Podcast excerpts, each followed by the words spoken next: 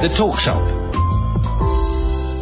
You're still on the talk shop on the SAFM, South Africa's news and information leader. My name is Naledi Moleo. Let's move on to our next discussion now. Um, migrant workers and inclusive growth. That's what we're talking about. And at the back of these xenophobic attacks that we recently saw, we look at how these very businesses by migrant traders are contributing to informal economies, um, informal economies in the communities that they exist. Give me a call on 0891104207. How much of a contribution do these businesses actually make in these communities? 0891104207 and send me your SMSs on 34701. I'm joined on the line by Dr. Godfrey Tawodzera. Uh, he's a senior researcher with the Southern African Migration Program and is conducting research on informal entrepreneurship, particularly in international cross-border trade. And his current research is in informal cross-border trading between Zimbabwe and South Africa. Doctor, good evening to you and thank you so much for joining us. Good evening, how are you? I'm very well. I'm glad we finally managed to get to you on the line. Um, let, us talk a bit about what prompted some of the research that you're conducting at the moment. Okay, thank you. Um, in fact, this uh, program started last year, mm-hmm. and it is uh, aimed at understanding the growth of uh, Oops. Okay. I don't know if you're if you're close to um, the, the, the a microphone or something. I know that you're in our Cape Town studios, but we're using a phone. So try and move away from any technical equipment that is near you, doctor, so we can uh, talk about this. Or have you moved? Yes, I am. Okay. Uh, it, I don't know if the if the phone is on speakerphone as well. Please take it off speaker and rather hold it to your ear because you're also sounding quite faint. But you you were talking about uh, what prompted some of the research that you put together. Okay. Mm-hmm. Yes, um, within the Southern African region, we find that uh, most of the countries are experiencing problems in terms of economic growth, and therefore we did find that there is an increase in informality, in other words, the growth of the informal sector. Mm. So what we intended to do, which we still are doing, is to examine the role of migrant entrepreneurship mm. in the informal sector. So it is a three-country study. First, uh, South Africa, and we did a survey in Joburg and in Cape Town, and then a survey in Harare, and then a survey in Maputo. Uh, what we were doing today at our workshop was to present some of those findings. Mm. And so maybe what uh, listeners might be much more inclined to want to understand is the survey that we did in Cape Town Right. uh, with migrant entrepreneurs, uh, trying to see what is it that they do in order for them to be successful in their businesses, Mm-hmm. uh, the problems that they get, the profile of the migrants themselves. Mm-hmm. Now, let's start with that first point in the survey. What some of these migrant entrepreneurs are doing so that they, they their businesses grow uh, with the, at the rate that they want them to. And I, this is such an important discussion because this is the questions that South African entrepreneurs are possibly not asking. Okay, so let's answer that one first. Okay. Um, there are three key things that we did identify Mm. uh, that makes them much more successful.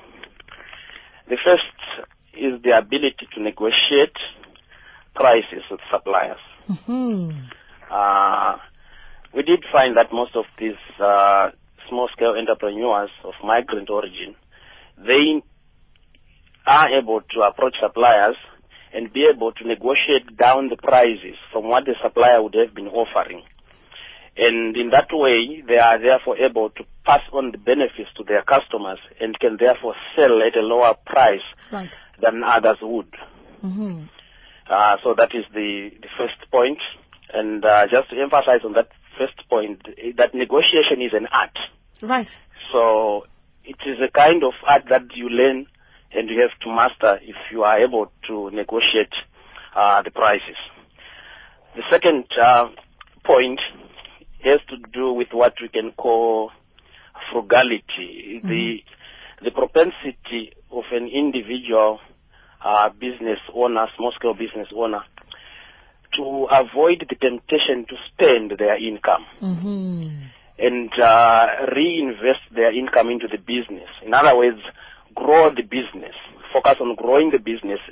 Almost every cent that comes out of the business, plow it back in order to make it much bigger and therefore beneficial in the future. Mm. Then the third aspect has to do with uh, the way they work. It's uh, there's no running away from it. It's hard work. Mm. Uh, opening their shops, stores, or what the business they have early in the morning. Mm. So we come across uh, migrant entrepreneurs who open as early as 5 a.m. when most people are still asleep, and when people wake up to buy, they find them open and working late when most other businesses have already closed. So we are looking at people that can work for more than 15 hours a day. Mm. So those three aspects are the ones that we did identify that it sets, somehow sets them apart and makes their business much more successful than uh, other people within right. the vicinity. Right. And uh, what what response have some of these foundings actually uh, gotten from from South Africans? I don't know if you've been able to present some of your findings to local entrepreneurs, South African um, entrepreneurs in townships and so forth, and what response you've gotten with these with some of these findings. We we we have not presented them to. Uh, South Africans as such. What we have started doing is to present them first to a panel of people um, that were originally involved in the project itself mm. so that we get feedback on the things that we have done before we publish the documents or take them to uh, consumers so that they can see and read for themselves and even be able to participate uh, in discussions. So we haven't had those discussions, but we aim to have those discussions. All right. Well, I, I think there's those discussions really need to happen. And just talk to me about some of the speakers at the workshop that was held today, some of the strongest points that came out in those conversations as well. Um, I can take you through uh, the speakers mm-hmm. and then give you just a, a, little bit of highlights. Sure. Um, I did present with uh, Dr. Abel Chikanda, Mm-hmm. Uh, we said this Balsillie School of International Affairs in Canada was part of the project. Then we had uh, Dr. Sally Peberdy, who is um, a senior researcher at the Gauteng City Region Observatory in Joburg. Mm. Then we had uh, Ine- Dr. Inez Raimundo, who is um, uh, a director uh, at a department in Mozambique at the Eduardo Mondlane University. Mm-hmm.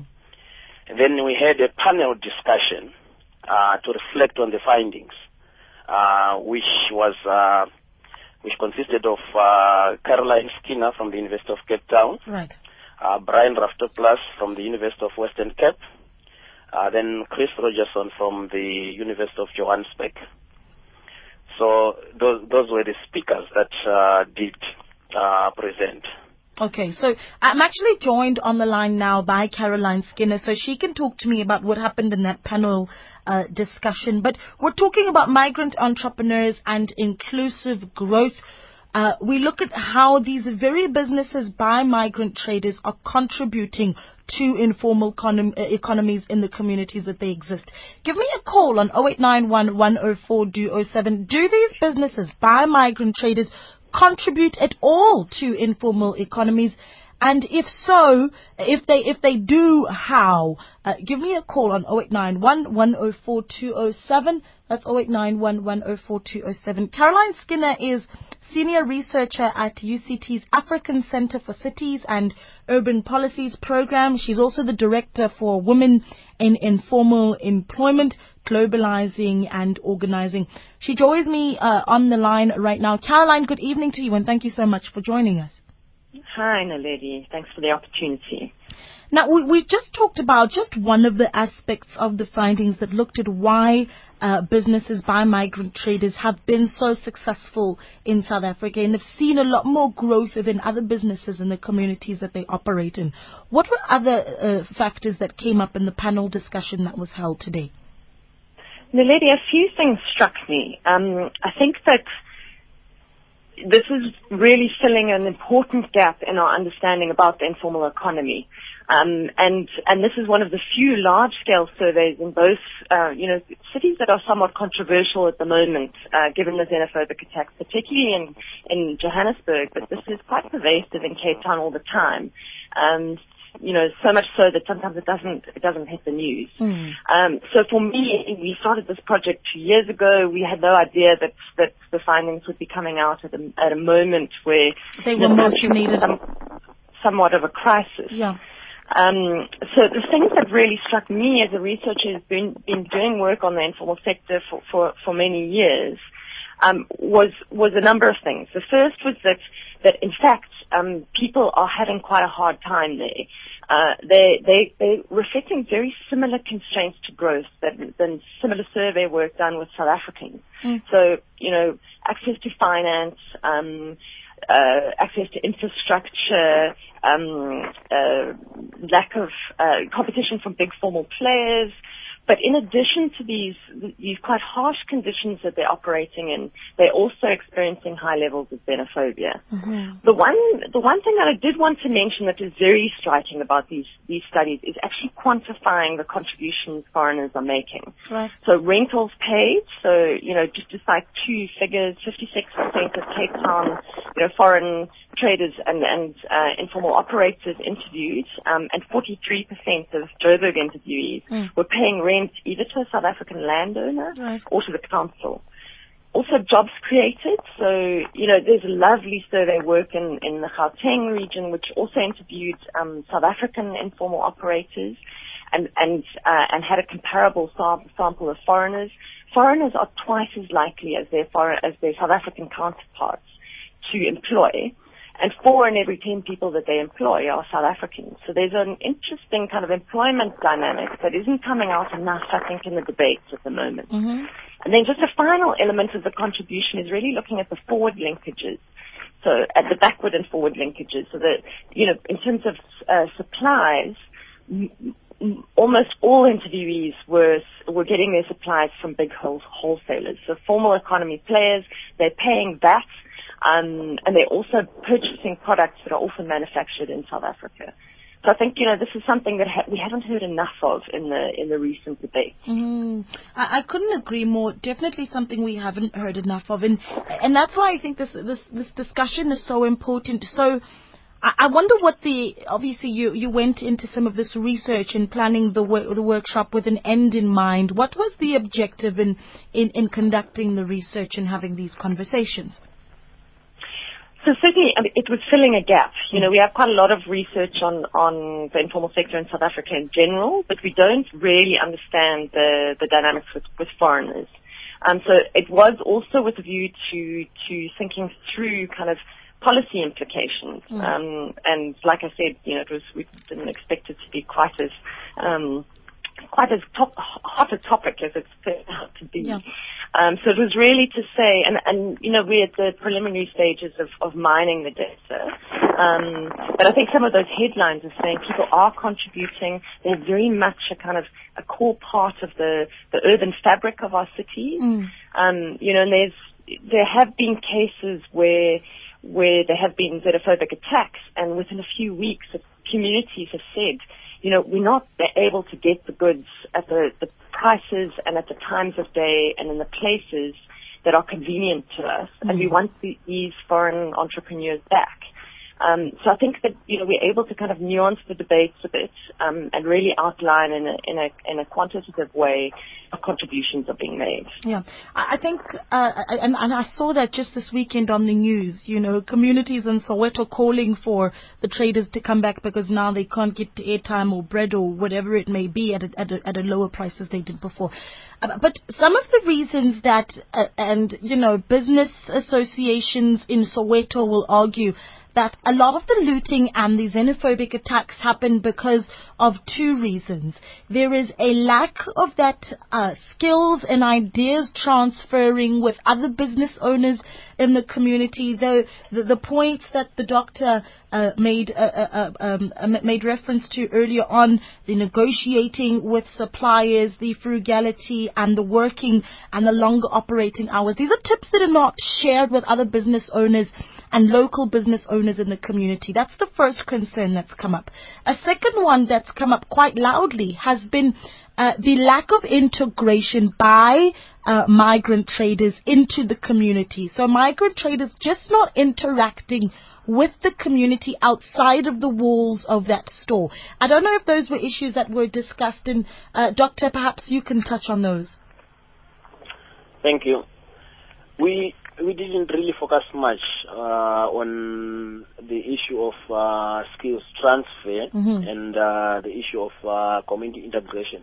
But what we did come across, when you talk to traders, uh, migrant traders, the first thing that they express to you is how grateful they are to be able to be trading in the spaces that they are trading.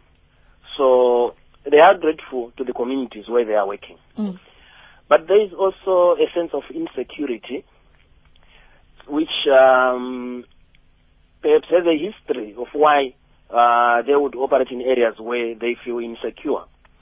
Um, but uh, part of our research was to say if we have these findings, what then is the way forward? Mm. And uh, some of the uh, people that were present at today's uh, uh, meeting expressed their views quite um, clearly that they have no problem whatsoever in being part of the communities in which they operate because that is where they are getting money mm. and therefore they have no reason not to want to be integrated into those communities. Mm. But it's the creation of a forum where all these concerns are aired, where people meet face to face and where people exchange ideas where they are able to craft the way forward together. Mm-hmm. So I think it's that platform that has to be created. And I think uh, the chances are that if that platform is created, then the chances of success are great. Right. Right. right. Lady, can I come in No, here? please do. You know, I mean, it has struck me that in, in doing research about policy responses um, to the informal sector over the last 20 years and, and not looking particularly at foreigners, um, the informal sector has consistently fallen through the gaps. If it's in small business policy, mm. if it's in our sectoral and education, education and training uh, machinery, so around training, uh, if it's access to finances, the tendency has to be to focus on on the the, the bigger end of the economy. Mm-hmm. So I mean, how I interpret this is that I think that people are expressing frustration. They they they're in you know a, a difficult. We're in a recession virtually. Uh, when in, they're they're operating under difficult circumstances. Mm-hmm. And I have to be honest, it feels like the foreigners are scapegoats. Um, you know, the solution of like sharing tips, which is something that has come up quite a bit in the last over the last few weeks. Mm. You know, we don't ask bigger players in the economy to share their their strategies, their mm-hmm. business strategies. Yeah, this is a very competitive environment. So, so I kind of interpret the frustration in a different way. And I think in many ways it's a call to the state to say, this is an element of the economy that you have to start to engage with in, in more creative ways. Um, you know, the irony is actually the Gauteng province, with their focus on township economies, mm. has actually come up with some interesting um, ideas, but it's a little bit uh, too little, too late. Um, and and this is a, a desperate call from people to say you've got to start to look at us right. as economic players, not as a kind of poverty alleviation mm. Yeah, I couldn't agree more. And I want to touch more on policy, uh, and, and, I know that uh, some of the work and research that you've done was not just looking at South Africa, but um, in Mozambique and South and, and, Zimbabwe as well. So we'll just make the comparison between the three countries. Uh, but let me take some calls. 0891 104207. Abdullah is in Cape Town. Abdullah, good evening to you. Good evening to you. Thank you so much.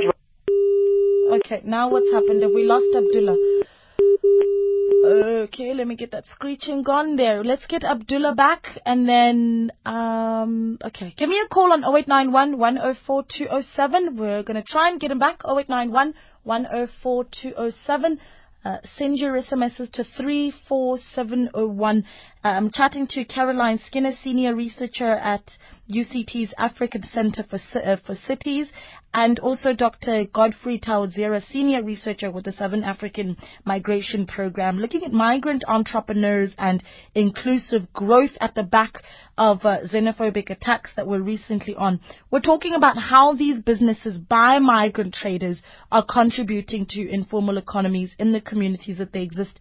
If they contribute at all, 34701 to send in your SMSs. You're on the talk shop on Manasaya FM. As the only two African teams in the 2015 ICC Cricket World Cup, the main contest between the Proteas and Zimbabwe will be all about bragging rights, with the neighboring countries both tied on one win apiece in the history of this competition. Catch this Pool B match on Sunday the 15th of February between 3 a.m. and 11 a.m. live from Seddon Park, Hamilton on SABC 3 and your favorite radio station, SABC Sport, for the love of the game. Just when you think you missed that one conversation in that one show? No, you didn't. Catch it once again on overnights 12 midnight to 4 a.m. here with me, Nairu Pondwa, SFM, South Africa's news and information leader. All right, let's take care of some business at home. Parliament will host the State of the Nation address by the South African President Jacob Zuma. They'll be on the 12th of December at 7 p.m. So, due to this uh, ceremony of state, Cape Town motorists and pedestrians are advised of parking restrictions and temporary road closures in and around Parliament between the 10th and the 12th of February. You can view the affected streets and the applicable times on www.parliament.gov.za. Uh, see adverts in the Western Cape daily newspapers or visit Parliament's Facebook and Twitter pages at Parliament of RSA. Parliament apologizes for any inconvenience caused to members of the public by road closures and this message is brought to you by the Parliament of South Africa. The Talk Shop. You're on the talk shop on SAFM, South Africa's news and information leader. We're talking about migrant workers and inclusive growth. Do they contribute? Do migrant traders contribute to the informal community uh, economies and the communities that they exist in? Trevor's in Cape Town. Trevor, good evening. Trevor, are you there? Yes, I'm there. Yes, so please share your thoughts with us. Yes, um, I would, um, I would like to contribute on the in, in aspect of the economy of the immigrant of workers Sure. and the small businesses. That Mhm. uh, if you look at in in in in in, in all contexts, let's let's say there's the Somali, Ethiopian, and all of that uh, small tax shop. If you look at the at the contribution, of what they're making, the demand from the from the manufacturers, uh, the wholesalers, and all of that, Mhm. that chain of events hmm you find that they've raised the, the, the, the, demand in, in terms of, especially let's say in Cape, we find that most of the goods that are, are manufactured in Durban.